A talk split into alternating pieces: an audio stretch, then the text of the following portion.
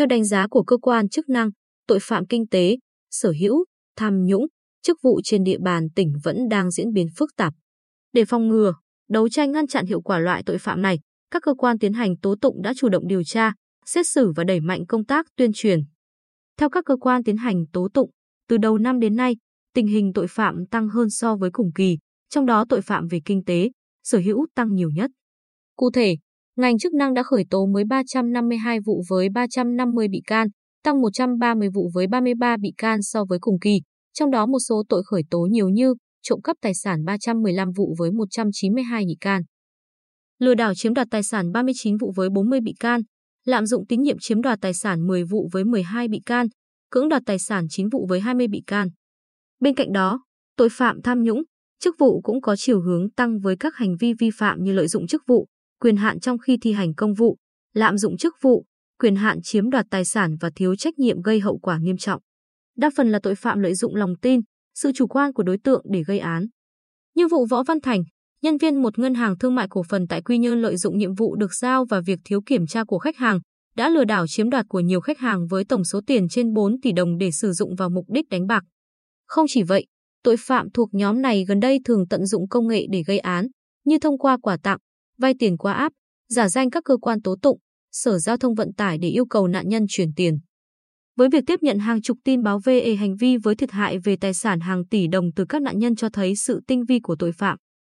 Bên cạnh đó, tội phạm tham nhũng, chức vụ cũng đang có chiều hướng tăng với các hành vi như lợi dụng chức vụ, quyền hạn trong khi thi hành công vụ, lạm dụng chức vụ, quyền hạn chiếm đoạt tài sản và thiếu trách nhiệm gây hậu quả nghiêm trọng. Như vụ tham ô tài sản xảy ra tại Ban Quản lý cấp và thoát nước huyện Tây Sơn khi chi không có chứng từ, không qua sổ sách kế toán và thu tiền nước của khách hàng nhưng không nộp vào quỹ đã làm thất thoát hơn 1 tỷ đồng.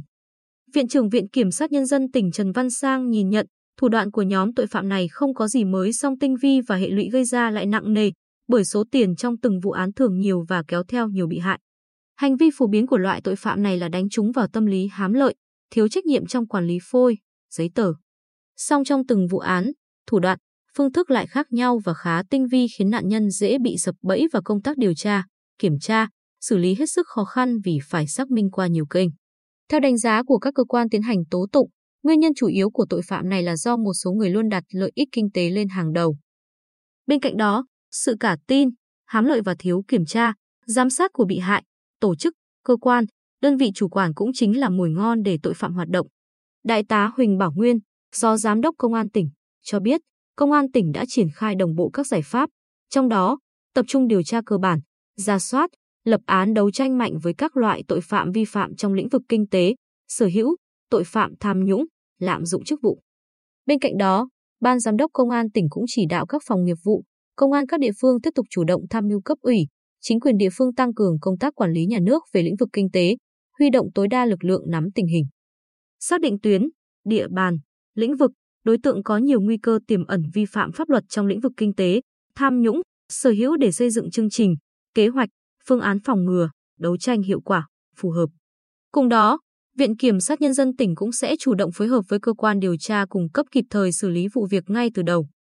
Giám sát kỹ tiến độ vụ việc để kịp thời kiến nghị, yêu cầu, đề xuất nhằm tránh bỏ lọt tội phạm, tránh tình trạng bỏ trốn hay tẩu tán tài sản. Ông Sang cho biết thêm.